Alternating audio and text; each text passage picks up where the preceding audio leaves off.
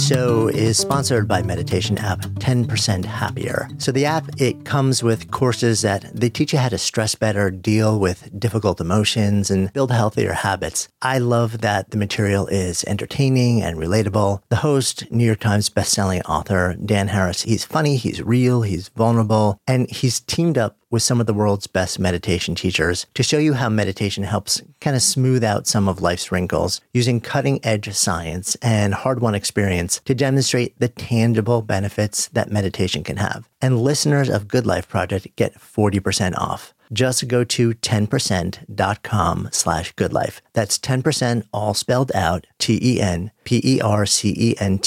dot com slash goodlife. And if you aren't ready to meditate just yet, but are curious how smart, ambitious people use meditation and benefit from it, well, then check out the 10% Happier podcast. Either way, you can find it all at 10%.com slash goodlife.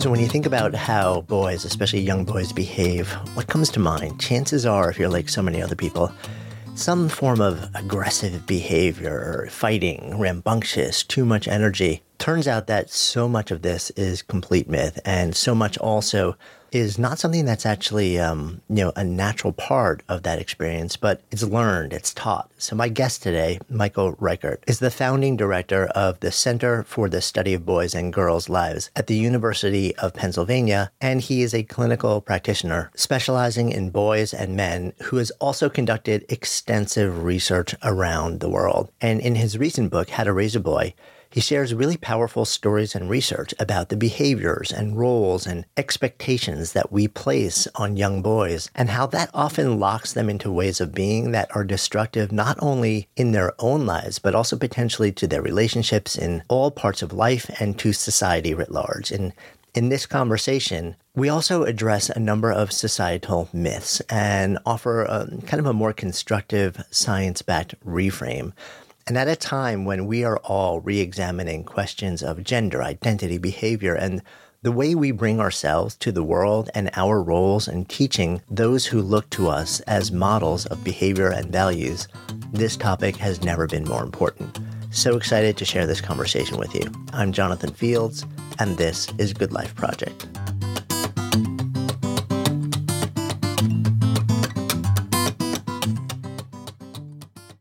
Think the field that you've been practicing in clinically for decades now, I guess three and a half decades or so, and researching in, is something that has sort of, you know, like it has met its match in the zeitgeist over the last few years. But I want to take a step back in time with you. I'm curious how you actually got into your practice. I know a couple months back, you actually published an op ed in the New York Times. And in that piece, you relayed a pretty horrifying moment from when you were in high school. Would you share that with us? I would. Um, yeah, so I was attending a, an all boys urban school in my hometown. And I think I was somewhat naive as a boy. I hadn't been exposed to a lot of male violence prior to that. But uh, once in this bigger pond of a, of a somewhat tough school, uh, boys from very different, many different walks of life, uh, suddenly there were fights after school, and I remember the. I just have this vivid uh, visual memory of you know we wore white shirts to school, and these boys that would bloody each other's white shirts. The bright stain of crimson on their shirts was shocking to me, as was the phenomenon of the of, of you know people rushing to where the fight was going to take place, often across the street uh, in some vacant lot or something, and uh, one day, one one evening, I attended one of the dances, uh, ninth grade. So I'm, I guess what, I'm, I'm 14, 15 years old. And uh, someone, a boy I didn't know very well, quiet boy, but in classes with me. I, I learned later that, that uh, he was exiting the school, the, the, the door after a dance, a school dance, and got into some kind of altercation with another guy that I knew only mostly by reputation uh, who was older and and said to be crazy, um, and uh, uh, they got into some kind of altercation. And what happened was that uh, he was knocked to the ground and kicked to death after this dance. And I remember thinking um, at the time that you know that was sort of the last straw for me. I was over my head. I, I, I hadn't been exposed, like I said, to too much male violence, but this was extreme, and I think that it. Uh, I recognized that you know I probably didn't have to deal with this, and I could I could transfer out of that school, find a co-ed school, and go to a different environment, and I did that and and did it happily. But you know that was sort of the um, that was the the uh, most severe introduction to violence that actually was everywhere. I mean, you know, I remember being at you know swim club parties in the summer and gang fights starting. Um, I would sit at, at, my lunch table with boys that uh, came from the same part of town that the guy that was said to be crazy came from. And they would talk about having had a gang fight with another gang I was transferring schools from that boys' school to the co ed Catholic school and had the brilliant idea of having a party in the basement of my home. And I invited guys from both schools, not, you know, not, not being very aware. And what ended up happening was it turns out that there were guys from two rival gangs at my party and they got into a fight, you know, in, in, in my house. Um, so, you know, there was a whole way in which I think that uh, male violence was something that I was spared, except it was everywhere. Mm. It's sort of an odd contrast, really, you know? Yeah, I, I mean, it's interesting also because the, you know, depending on where you live and where you've been brought up these days, you have varying levels of exposure to that level of just pervasive and persistent violence, I think yeah, the way you're describing it is it just being all around you. It seems like for you, it was just this experience that you almost couldn't step out of. Yeah, you know, I, I actually think, Jonathan, that that um, even even I mean, I, I, I spend time observing boys on playgrounds, for yeah. example, at schools. If you go across the street, you know, to the local school here, and just happen to watch at lunchtime playground or something, what you'll see will be young boys jumping on each other, pushing each other, um, you know, stealing each other's toys or balls or whatnot.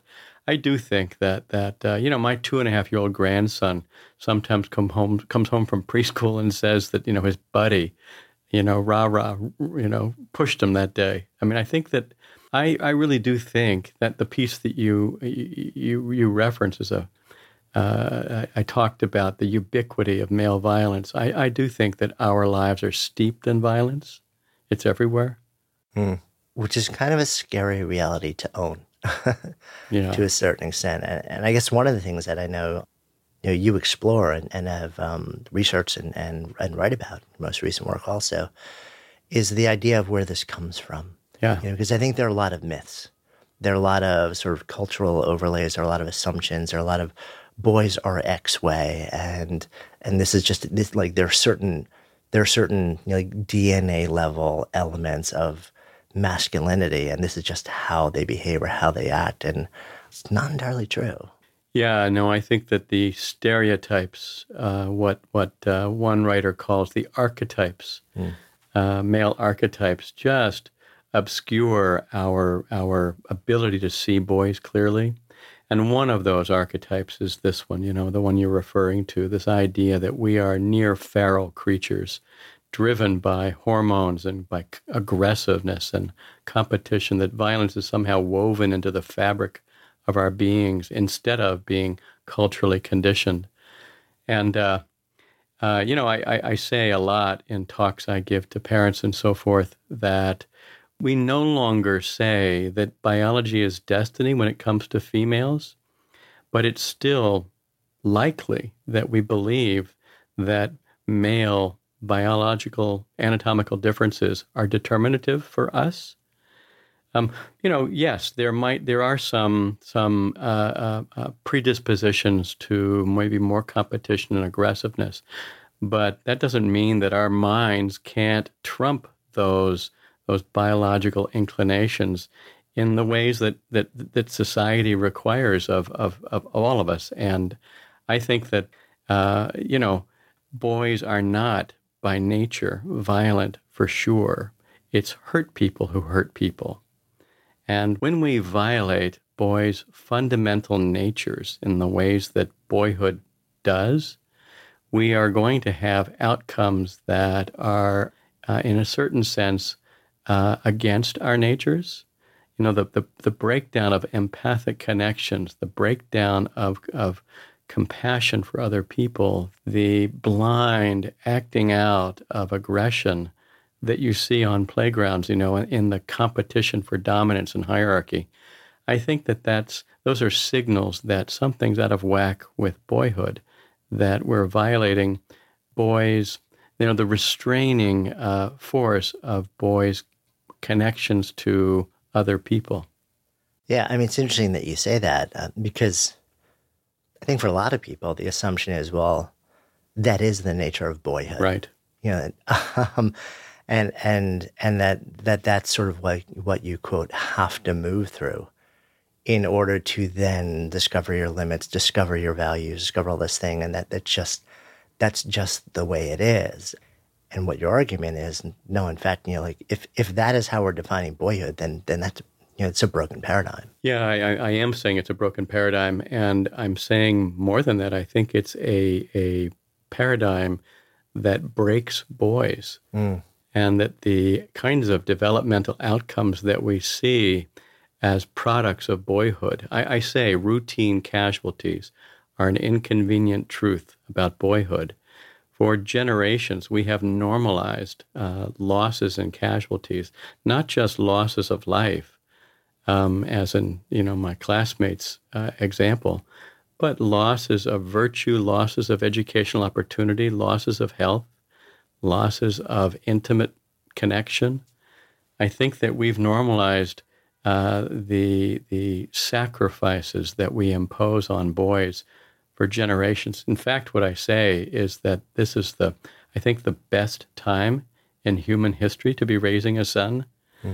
Because we're finally, I think, coming to terms with the boyhood that we've we've created and managed for boys for generations. Yeah, I mean, it does certainly seem like uh, a time of reckoning, um, mm-hmm.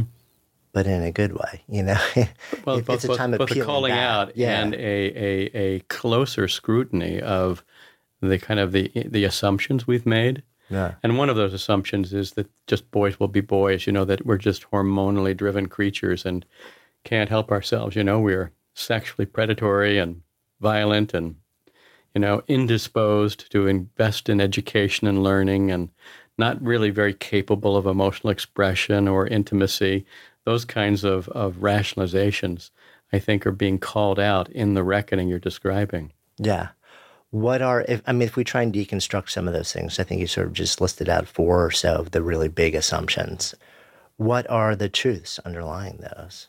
Well, let's let's begin with the most fundamental truth, you yeah. know, which is that human minds are wired to connect we are creatures, human beings that have a certain hardwired nature, and that nature it's it's it's it's anatomical. It's built into our brains.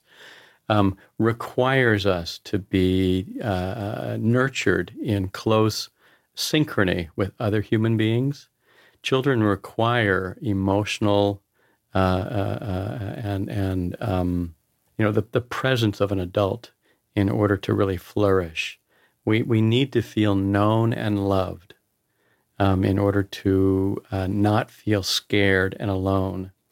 And, uh, you know, too much of boyhood is, has been about pushing boys out of the nest at, an, at a way too early age, not in any sense of their choosing, um, but, but really in service to the message, you know, that a, a real boy, a true boy, stands on his own two feet and aspires to be the Lone Ranger.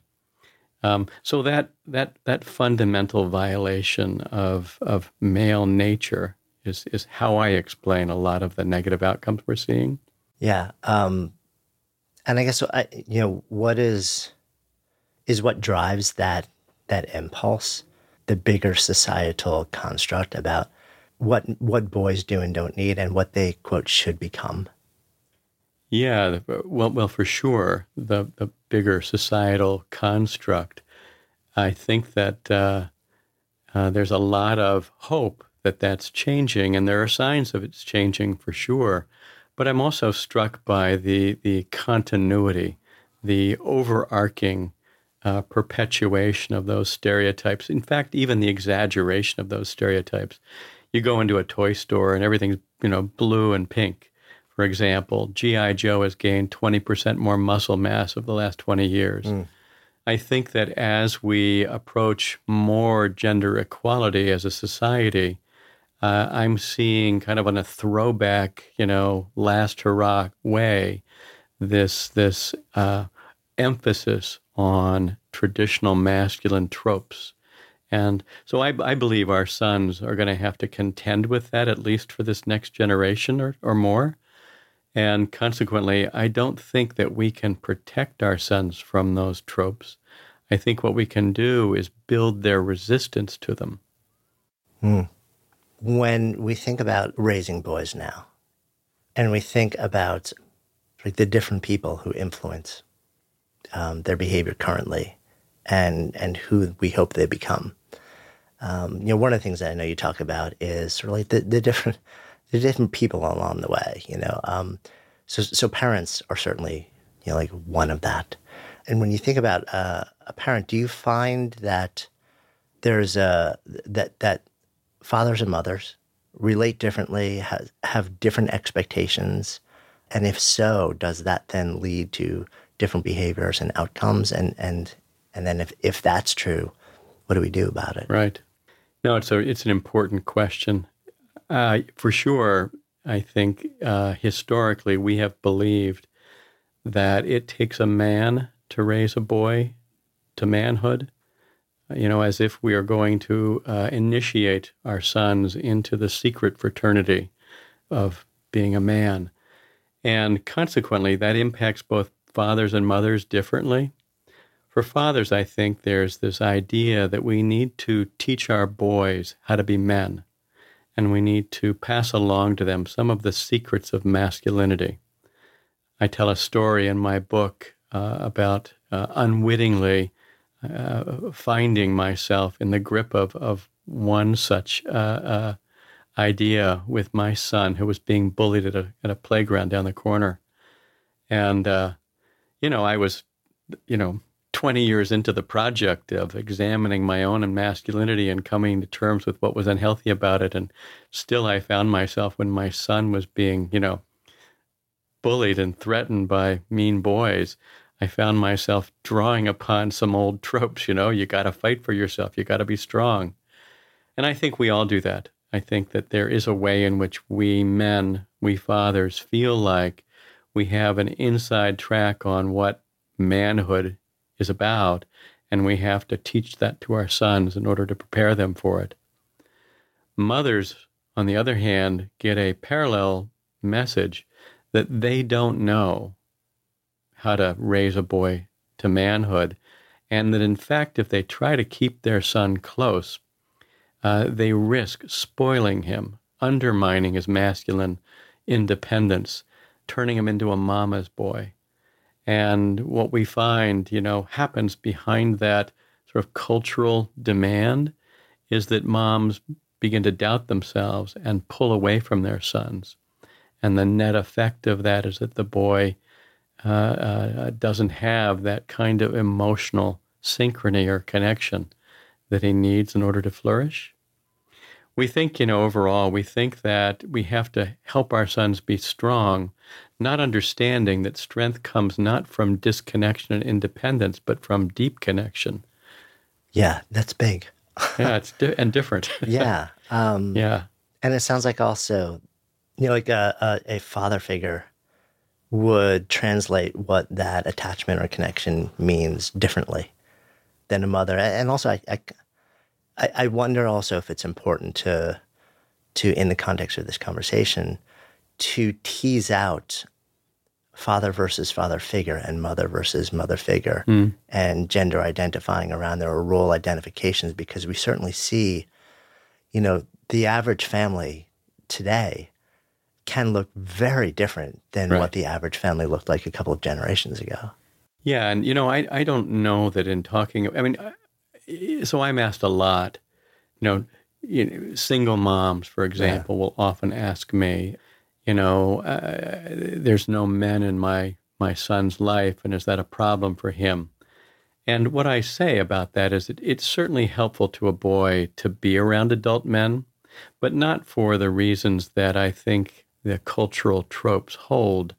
You know, not because that boy needs to be somehow introduced to masculinity by an adult man, but more getting to actually rub shoulders with a man, getting to see him in a human light, getting to see how he brushes his teeth, how he shaves his face, how he, or not, you know, how he how he cares for uh, the world and for himself.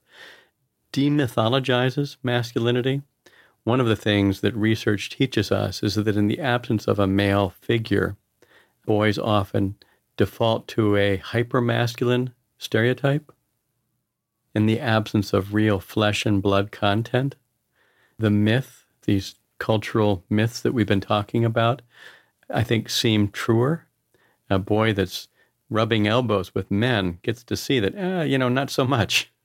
Yeah. So it's almost like if you're you know, reading books and seeing movies and watching TV, exactly. and this is what's being shown. Yeah. You just, th- that's what you think it, it is. That, where, that's reality. That's right. right. The day to day foibles and complexity and falling nuance, down and right. nuance. Yep. yep. That's so interesting. Yeah. Yeah. And that makes a lot of sense. Um, when when we, we sort of move beyond the influence of parents um, in this experience of boyhood, I know one of the things that you've really you know spent a huge amount of time exploring right. is education. That's right. Is the role of the school environment and teachers in this? Talk to me a bit about that relational um, yeah. experience and how, how There's works. a lot to say about yeah. that, Jonathan. It's not and, and, teachers and coaches, if I can just insert yeah. that. Thank you. Um, yeah. So so. Um, that's where I've, I've conducted three global studies. And I, I conducted the studies the way I conducted them because uh, working in schools back in the early 90s, I was struck by the, the mythology about boys' education that wasn't producing very good outcomes um, you know, all this drama about boys falling behind, boys failing in school, all of this rationalization about why it was true. Boys are just not cut out for education. They can't sit still. Too many female teachers. A lot of ideological myths as explanations. And, and yet, what we knew was that in some schools, everywhere, some boys were flourishing so we decided to build a theory of boys' education phenomenologically from the ground up.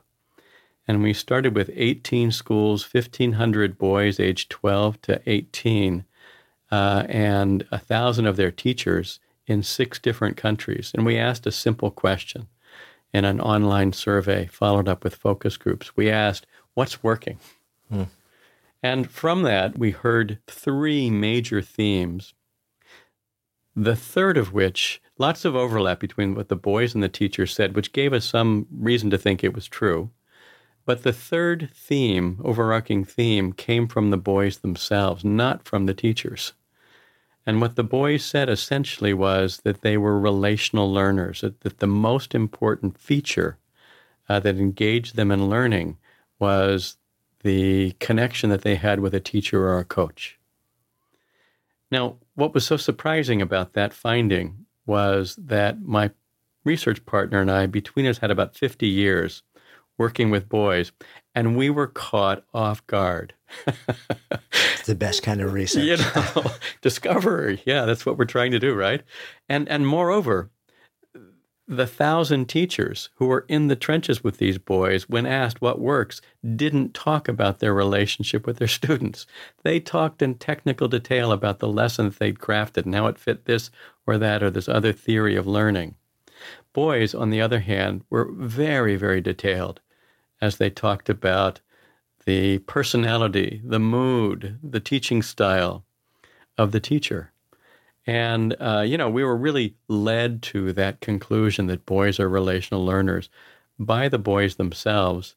And we had to confront this fact that we were all operate, all of the adults were operating in a bit of a fog about how relational boys were.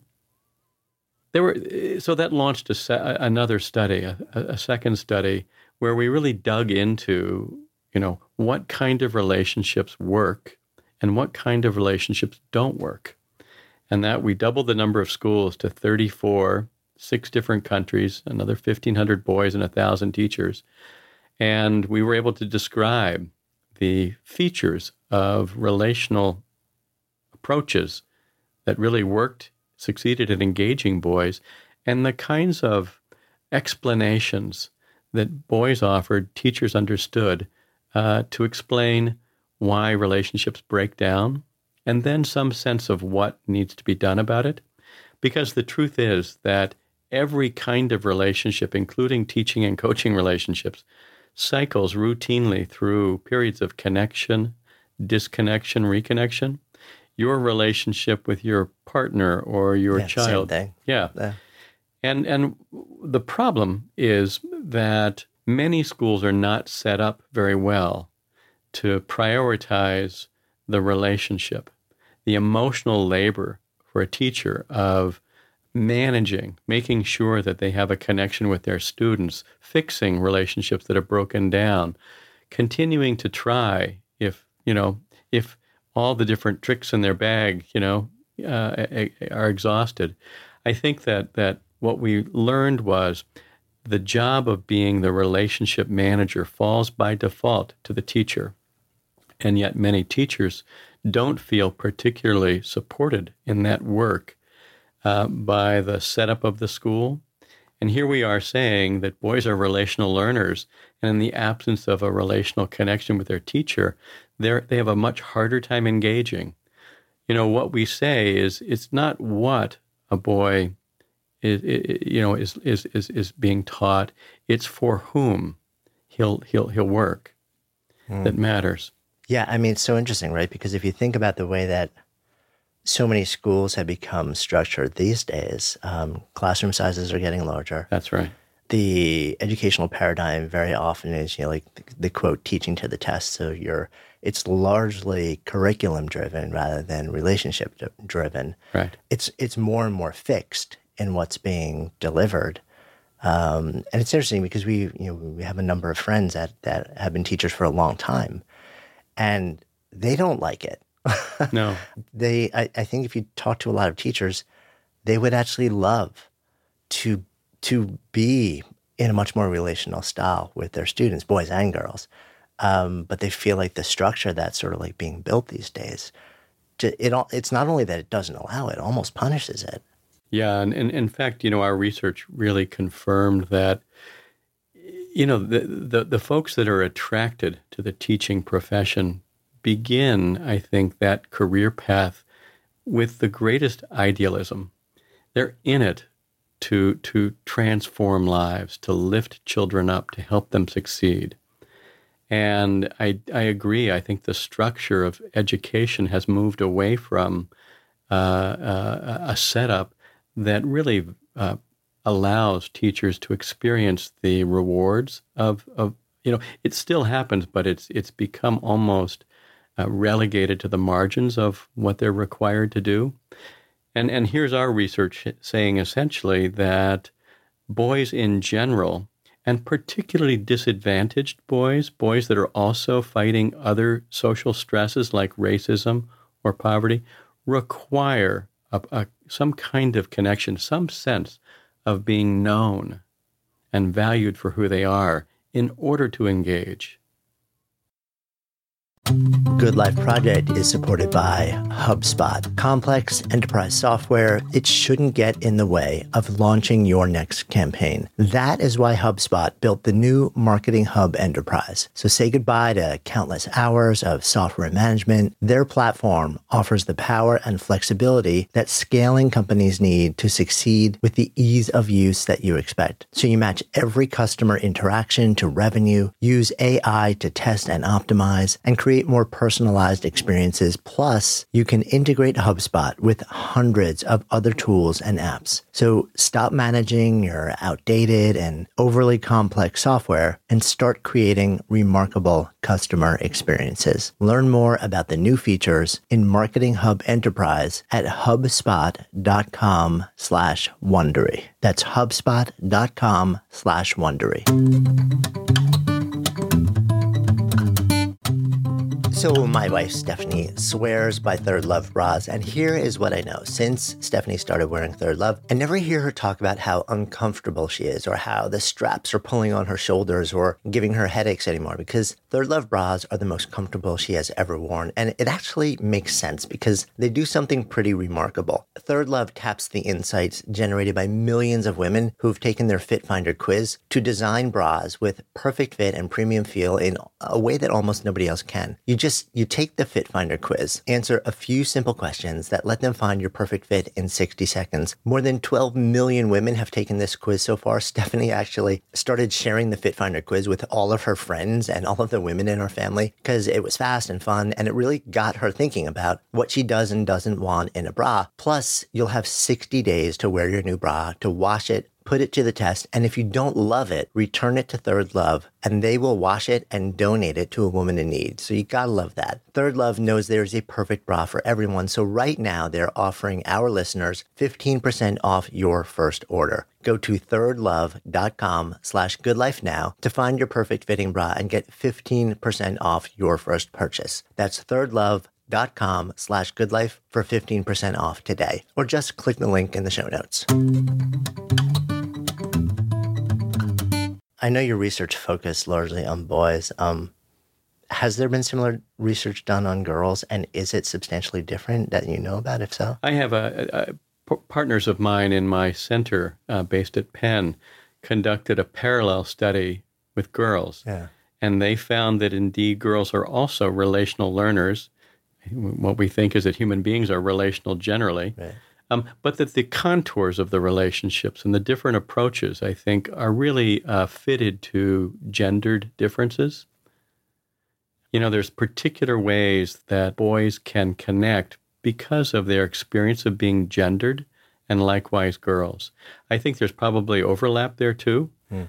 um, but it's useful for teachers, for all of us, I think, to understand, parents and teachers and coaches, to understand that gender matters, that boys are being gendered from the time they're conceived. Tell, tell me what you mean by that. Boy, boys are being gendered. Yeah, yeah. So I tell the story in a book about a friend of mine who had uh, uh, who was pregnant and carrying twins. She's a biology teacher, and and uh, she knew that one was a boy and one was a girl. And she said, "I know which one's the boy." I said, "How do you know?" She said, "He's the one who kicks me." From the time a boy is is is uh, you know uh, born, we are clothing them, we are providing different toys to them, we are making assumptions about them, seeing them in a different light, filtering how they how we interpret who they are in terms of the gender assumptions that we're carrying unconsciously in our minds. Hmm. Yeah, and it starts from pre-birth yeah, that's right. From the um, idea of a child, I think, you know? Yeah. And, and I guess, you know, like, I think one of the eye opening things for me has been uh, the notion that um, that may be causing harm. You know, whereas like instead of just that's the way it is, you know, like that's we all sort of like we all have fun guessing and we all start to like, you know, we want to know the gender as soon as we can, you know, like as soon as we can find out, you know, very often months before yeah. child is born, and then start to plan for that you know, it's it's interesting for me to to start to ask the questions. Um, like, what were the assumptions that I made, and what were the decisions that I made from the earliest days, based on you know, like knowing what my child's gender would be even before they came here. And again, we're not even addressing the more recent recognition of the difference between biological and you know, like, uh, you know, like felt identity, which is a whole, I think, separate conversation. Right. But the fact that you know, the thousands of seemingly small and innocuous choices we might make in relation to to that that gender can have a profound effect on how the gender is or isn't expressed. It's profound indeed. And that's what I would say in asserting the premise that children are relational. what I'm actually saying is that our brains are structured in such a way that I, I feel you, I read you. You don't even have to utter words. I'm feeling and reading you. You know, what we call attunement. You know, my reptilian brain and yours are speaking to each other all the time. Children are remarkably astute at picking up adult signals. And, and, and what happens is they lean into those signals. They wrap themselves around those messages that they're receiving from us and they internalize them. We are having a profound effect on our children in ways that we fail, I think, often to recognize. So much of my clinical work is actually helping parents to notice the power that they have. Uh, often parents feel powerless with boys, boys who have become really stubborn or resistant or withdrawn or acting out. Parents often feel powerless with boys. And usually, what I have to do is help to help parents to notice that they're beating their son with a club, and to step back, appreciate how much their sons are feeling them, and use that power, that influence more strategically, more sensitively. Mm. Yeah, I, I wonder what happens also when you have a child who who does not conform to the gender expectations of the parents, um, and they're comfortable not conforming, you know, but the parents aren't. The parents are like, yeah, yeah. "This is the way you're supposed to be in the world," and the kid is saying, you're like, no, no, actually, I get that that's what you think, and I get that's maybe what a lot of society thinks, but I'm okay not being that way. Yeah. Um, and how sometimes, like we as parents, will want a certain behavior and, and like a child to step into a certain identity, almost because of the way we feel it's going to reflect back on us, and maybe out of concern for how we think our child is going to have a harder or easier time as they move through their life. Right. You know, it's as if we parents, you know, no matter how old we are, we think that we can read the opportunity structures that are that are actually in play for, you know, children that are, you know, what, 20, 30, 40 years younger than us. It's a remarkable arrogance or blindness. The truth is that children are in the best position to read what uh, what what the realities of their of the of the context that they're living in, and our job is not to um, uh, put upon them some set of expectations for how they should act. That's a that's doomed to fail, because if we simply uh, expect one generation to reproduce the the features of the previous generation, they're not going to be very well adapted to the opportunities of a very changing world. What we know about the present world is that the gender landscape has changed dramatically, and our boys are being asked in a Me Too mo- moment to adapt to radically different structures in marriages and workplaces in terms of their own identities. As you're saying, the fluidity of identity is probably one of the more striking features today. And our sons know that much better than we do. So if we simply try to teach them, you know, or, or, or put upon them expectations for how they should be, because if they stray from a certain bandwidth, it makes us uncomfortable. Um, what we're doing in some ways is handicapping our sons. We're actually interfering with their successful adaptation to the present. And I'm not talking. I'm not. I'm not touting. You know this this idea that that uh, you know of, of, a fad or children should be you know uh, adopting whatever you know uh, cultural currents indicate. I don't think that's true. I think the best way we can equip our sons to make uh, principled moral judgments about how they want to be uh, is to strengthen our connections with them, strengthen their connection to themselves, and and equip them with that kind of confidence so that they can determine for themselves how to hold on to who they want to be Mm. It, I mean, it seems like an argument to to if you're going to focus on on one thing to not, to step away from trying to shape the gender identity of a child and step more into shaping or offering, inviting a child to explore the fundamental values and character, Yeah. um, regardless of you know, and, and let that take the lead. You know, like, and it's almost like they'll figure out where they fall um, in the context of defining gender and and how they interact in that way. And and that field of character education is one that's also fraught with with a lot of myths. Yeah, tell me about that. you know, we, we, we, we still have, I think, a lot of uh, folks who believe that the way you teach, you build character is by teaching and preaching a set of virtues and values, as if you know these are going to be foreign to these feral creatures, and we need to we need to fit them into Right, these character boxes. Yeah, Yeah. exactly.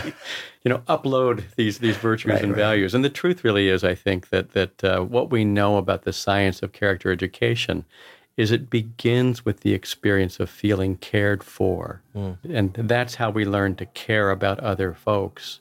And you know, morality is rooted in empathy. It's rooted in actually caring about how our behavior affects others operating with integrity, being honest, being empathic, being compassionate. These are virtues that are rooted in uh, our being able to feel other people. And we have to have experienced having that kind of relationship with somebody else in order to develop that, I think. Or I think, or I think it gets uh, underdeveloped or perhaps even uh, blunted. Yeah, and it makes a lot of sense. I mean, and also if you think about like we have one child who's about to head off to college, which is going to be a whole different world for us. You're about to go through that separation. Right? Yeah. Um, you know, and and when I think about, you know, there's I don't think there's ever anything that I could have said um, that would shape the way that sh- that she has created her own values. But I do know that no matter what I say, you know, as as you said, from the earliest of years, she was a keen observer of my behavior yeah. you know, and she would see how I treat other people, how I treat my wife, how I interact with colleagues, with friends, with my parents, with my siblings, and with complete strangers on the street. And you know, when it, when I think about character, like like you were saying, it's less about okay, let let's talk about you know like the the values that are deeply meaningful and that you should adopt to become a good, fully formed human being. It's like almost, you know, I think it almost it's worse if I say that and then I behave differently in the world and she sees that in me Right. because then it's like there's this cognitive dissonance which just Yeah, makes it all fall apart. Right. Yeah, I, I think that that it's and and you know, as I said, I think it begins in in your relationship with her and what she experiences of you in that relationship. If you're honest, if you're consistent, if you're dependable, if you uh, exhibit uh, a capacity to care for her, even when it's difficult or inconvenient for you, she's going to absorb those those moral lessons and she's going to internalize those. They will become a part of how she understands one relates to other people. Yeah, that makes a lot of sense. Um, moving beyond the role of a parent in sort of helping shape a boy, one of the other things that you explore a lot is, um, and, and it kind of relates back to this earlier thing that you shared, which is that we are we are wired to connect. The sense of belonging, like a physiological, psychological need. It feels like it's beyond a yearning, but an actual need to belong in some way, shape, or form. Part of that comes from our peers from who we surround ourselves with. Um, you know, and which brings up this this whole thing, which is you know, like, how do we get our kids to be surrounded by a group of people, you know, that would help them become good human beings? Or is that the wrong question? Is that actually not our job? It's like our job to just step back and, and trust that they'll figure it out. Yeah, it's a it's a common worry, isn't it, Yeah. with boys in particular? That uh, and and what we're worrying about is the bro culture Yeah. that that that uh, you know exists everywhere. You know, the idea that there's a a lowered common denominator, a hyper masculine common denominator that our boys will be exposed to, somehow pressured by, and pulled away from themselves. And there's certainly a lot of examples of that uh, everywhere. I'm sure you were exposed to that. I was too. And, you know, I think that uh, uh, I don't, but I, I would agree with your question or the rewording of your question. I, you know, I, I think that we do want to be vigilant and not just in terms of our children's choice of friends, but just in general, vigilant. But but when it comes to who they're hanging out with, you know that that that notion that you are who you're you know who you're with, who you're hanging out with, it it does reflect something uh, in a child's of of a child's you know value orientation. Um, but I don't think the parent who is who's determined to regulate his child's her child's choice of friends is going to have much luck there. If they're successful, I think they're more likely to have uh, uh, created a, a dependency. Uh, you know, a, a, child who who's gotten the message that he has to conform to his parents' wishes and have a much harder time becoming an independent-minded person. So I think that that our job, in some ways, is to help our sons navigate that peer culture, which is ubiquitous, is everywhere, and make principled decisions about who he wants to be in the context of that. There's a lot of things about the brotherhood that are really kind of fun and thrilling, and and yet uh, way across a line in, in many other ways. And I think that a boy who's trying to navigate that is likely to make, you know, do almost do it on trial and error basis. You know, try this and try that. And I think that uh, he's in the best position to make the choices.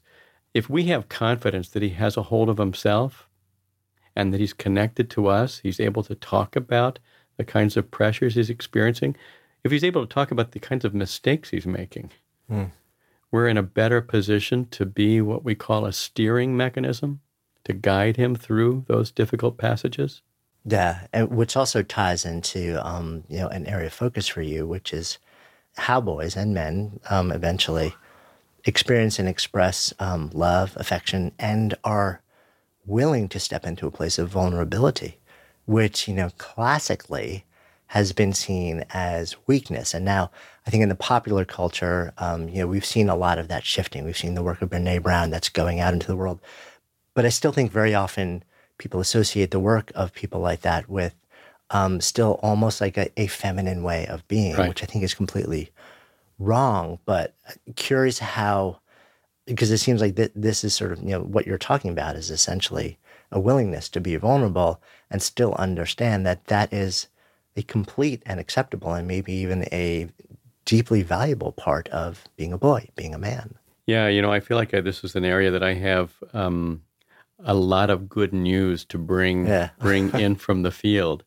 I have led for 25 years a, a program at a boys' school outside of Philadelphia uh, that we call peer counseling, but is essentially an emotional literacy program. And it's an it's a it's a it's a uh, an effort to provide a space for boys to practice expressing, uh, coding feelings with language and expressing those feelings, so that they don't lose that ability that we're all born with. And boys, what we know from research, get many, many, many fewer opportunities to practice that language so that they come into intimate relationships later in life with what one researcher calls communications awkwardness. They're just unfamiliar with the territory. It's like, I don't know what I feel. I don't have any words for that. You know, it's just a thing I feel, you know, that kind of thing. So, what, what I've done for the last 25 years is provided this opportunity in a peer counseling uh, format for boys simply to, to exchange turns listening to each other. And uh, I try to prime the uh, meetings with a topic that I believe is of interest to them. And so we talk a little bit about relationships with each other, relationships with girls, relationships with parents. We talk about sex, we talk about pornography. And I'll provide just a little bit of an overview and send them off to talk to each other and then bring them back. And typically, what I do in the final half hour or so of the meeting is I'll work with one boy. So, one guy, 17, 18 years old, 40, 50 other boys listening to him. Hmm. And I'll just simply ask him, you know, so how's this topic resonate for you? The good news I'm bringing is I have not found boys unable to do this. In fact, just the opposite. What's surprising, what, what has really blown me away, is that they, they, they're not having those opportunities anywhere else. I meet with them once every other week, And what they're saying is that this is it for them. This is the only place that they can really. We had one boy, for example, t- talk about his mom dying and he is going to the cemetery and setting up a folding chair by the grave. And no one in school knew that. Mm. Um, you know, the extent to which boys keep things to themselves, not because they don't want to be vulnerable, but because there's no opportunity, there's no place, there's no relationship built for them, available to them to be honest like that. All we've done in this program is simply built it, and they come. You know, we just simply gather boys together, we legitimize what we're doing, we model it, and and they fit themselves to it wholeheartedly. It's been very encouraging to me. And and the other bit of good news here is that I have seen this transition from maybe 25 years ago, where it was harder, it was such a countercultural uh, program, to one that the boys are now calling the best program in the school. Mm. They talk about getting a high just from a five minute turn talking to someone honestly about some struggle that they're having. They feel so much lighter, so much less alone. So, in terms of coding language with feelings and uh, coding feelings with language, in terms of being able to express themselves, what we know in terms of the uh, research on emotional development is that it's not the experience of emotions that, that distinguishes boys and girls, it's the expression. And the expression follows societal feeling rules that we're in charge of, not the boys. If we change those rules, if we legitimize for boys that, of course, you have feelings, and of course, you have to talk to somebody about them, they understand that. They're ready, they're game. Yeah, it's more about opportunity than, That's exactly uh, right. than capacity. And, and we have to, we, the adults who are in charge of boyhood, have to build those opportunities for our boys. So long before Everlane was actually one of our sponsors, I was a fan. In fact, I think it was my daughter who first brought them to my attention. And not just because Everlane is a stand up company, but because they have great clothes. So Everlane only makes premium essentials using the finest materials without traditional markups. And I love that Everlane tells you their real costs and they're radically transparent about every step in their process, from the materials they use to the ethical factories that they work with. And because Everlane sells directly to you, their prices are 30 to 50% lower than traditional retailers. So no matter your style or preference, Everlane's clothes, they just look better, they cost less, they feel great, they last longer. Our daughter is heading off to college and we just got her a ton, a massive box of really beautiful, super yummy clothes from Everlane to bring to school, including these really super cool rain boots, slacks, t-shirts, pants, this Spanish clay cotton crew neck sweater thing, which looks awesome and she loves And of course, I snuck in a few cotton crew tees into the order as well. And right now you can check out our personalized collection at everlane.com slash goodlife. Plus you will get free shipping on your first order. That's everlane.com slash goodlife, everlane.com slash goodlife, or just click the link in the show notes.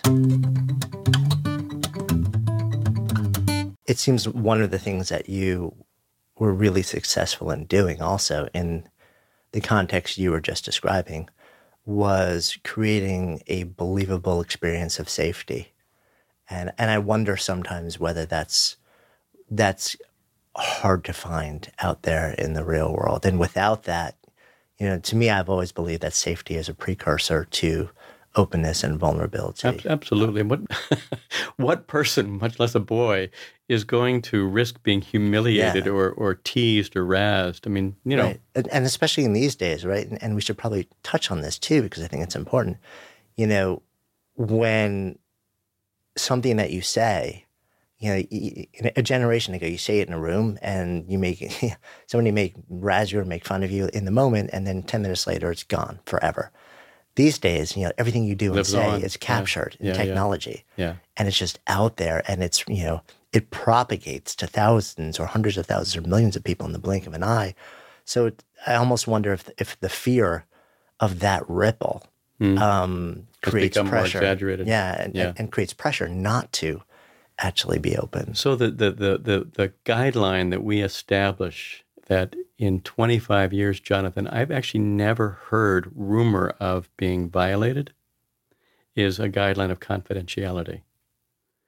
You know, basically, I'm not going to talk about what you've talked to me about. I don't have any rights to what you've shared. Only you can bring that up again. And boys understand it and they observe it as a matter of honor and as really as a matter of, uh, you know, you scratch my back, I'll scratch yours. We're in this together, you know? Yeah. Um, it's amazing that that's been upheld for so, yeah, so many, it, especially given the last five years of technology. Yep. Yeah, I think they really understand that if that were to be in question, the whole opportunity would be lost. Right. And they value it so much. and it's much. in their self interest to preserve that. Yeah. The other thing that tends to happen with technology while we're on that topic is, you know, you were talking about the importance of empathy. And, um, you know, over the years, I've had a chance to see some of the research on what happens to empathy when a lot of our conversations and relationships have a screen between us. Mm. And it's not a good thing. Mm. Um, have you seen that or have you done research? How do you see that playing out in the context of how boys do and don't relate and develop? Yeah, you know, it it's uh, so what I would what I would agree with you about is that boys, kids today, your son or your daughter, uh, they are living in a digital world that is part of the architecture of the boyhood that we've created. Our, you know, our our video games and our pornographic videos and our social media platforms have created a an architecture that that our, our children inhabit. And the features of that architecture are not ones that are being designed by human development specialists. So that, you know, in this in this peer counseling program, for example, I cover the topic of pornography. And I ask the boys, just a show of hands, how many of you uh, access pornography? Everybody raises their hand. How many of you, you know, what age did you begin accessing it? 12 years old. And does it have an effect on you? Hands go up. Is it a positive effect or a negative effect? They know it's a negative effect.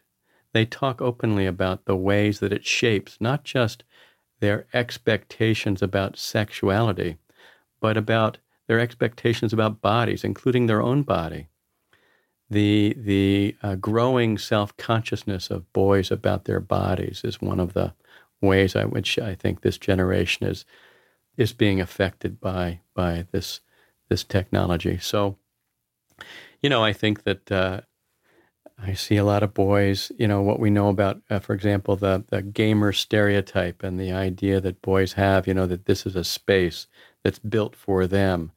And one of the I'm about to become involved in a project called a Boyhood Campaign, launched by an NGO in D.C. that's going to analyze uh, the images of, the messages that boys are getting from the images about boys and girls in video games and uh, uh, other other digital media. I think what we'll find is that the stereotypes are are you know remarkable. Yeah, uh, I think we're in a time where also um, I feel like we're in a time with all of this where there are more questions than answers right now, and things are moving so quickly. It's like I think fundamental human nature hasn't really changed, but like you said, the things that you know, whether it's porn or texting or Instagram, you know, the technology is is being designed by people who are really good um, technologists who build, you know, to essentially reinforce addictive behavior. Yeah, and I would agree with that. That can have some not great re- results there. Well, here's the here's the good news. Yeah, I think that, and, and you know, there's good news. no, I feel like I feel like Yeah, yeah, um, yeah. you know, I, I, there's a lot of alarm Yeah. out there in the in the parent community about about the impact of technology on our kids to a point where I think parents are almost paranoid. Mm. You know, I, and I think we, we correctly perceive that we've lost a certain measure of control and that, that this is not necessarily, uh, uh, things are not necessarily going in a good direction. I, I agree with all of that. And yet I think the alarmism is, is um, I think it's, it's uh, misleading. You know, one of my clinical specialties is dependency treatment, addiction treatment. And what I know from, you know, being steeped in that world, in the research and the treatment fields, uh, is that disconnection precedes addiction.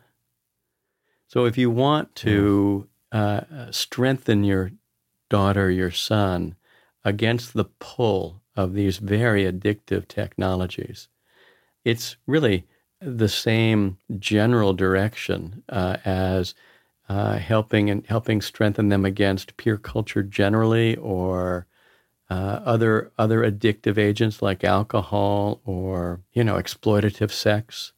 The thing to do is to deepen your connection to them yourself. I mean, what I say is, if you want your son to hold on to himself, hold on to them yourself. Mm, that's powerful. You know, I think that the stronger the connection, the more your child is rooted in uh, a, a sense of being connected, a relational anchor, the more accountable they're going to feel, the more influence they're going to feel, the more uh, uh, they're going to feel known and loved and be less pulled by those kinds of addictive uh, uh, seductions. It seems like everything keeps circling back to that. Well, there's a reason. I, yeah. you know, the subtitle right. of my book is "The Power of Connections right. to Good Men." Yeah, it's inter- interesting too, for me to see what's happening now for adult men, which is that I'm seeing increasingly um, men's groups at scale, where where the focus isn't bowling, the focus isn't. It's not a league it's not an like it's not about getting together to do X, Y, or Z activity. Mm. It's about getting together in a safe space to talk about what it is to be a man in the world today, and ask questions that you're terrified to ask in public, and it you know like stand there in your own feelings, your own vulnerability, your own ignorance, your own power, your own assumptions, your own beliefs, and be able to share that and explore. And it's interesting. You know, how I, I am seeing groups like that um, more and more these days. And I almost wonder whether that is now the a blend of what's happening in the population of men realizing like, wow, you know, what got us here ain't going to get us there. We all need to know, mm. really re-examine who mm. we are, how we behave, mm. the decisions we make, and, and how we stand in our identities. And also realizing simultaneously, we don't necessarily feel like we have a safe place to do this. Right. And then yearning for and creating these spaces. Um, so it's interesting to see that happen as well. Some of the research that's been really interesting to me, more good news, yeah. um, is that men now, younger men now, care more about their mental health than their physical health. I think young men get it. I mean, I know that's true for these 18, 16, 17, 18 year olds that I'm seeing in this high school program, they understand that being at peace with themselves makes a happier life. And they want that. I think that's the kind of opportunity we're creating in this disruption that we're going through. You know, traditional masculinity was called out, has been disrupted, and the blind, you know, intergenerational reproduction has sort of been interrupted. And we're in a position where we're getting to reinvent boyhood and I think one of the ways we're reinventing it is to recognize boys as emotional, relational creatures and providing for it. And they're claiming the right for that. Yeah. That is more good news. Yeah, I think so. Feels like a good place for us to come full circle. So, name of this is Good Life Project. If I offer up the phrase to live a good life, what comes up? I think that uh, I would just have to conclude with the with what I said before. You know that that that the privilege of loving a boy uh, involves knowing him and keeping him close, uh, not not not requiring him to fit himself to our wheelhouse, but following his lead and going where his mind goes. Really backing him to, you know, to live live large. Mm, thank you.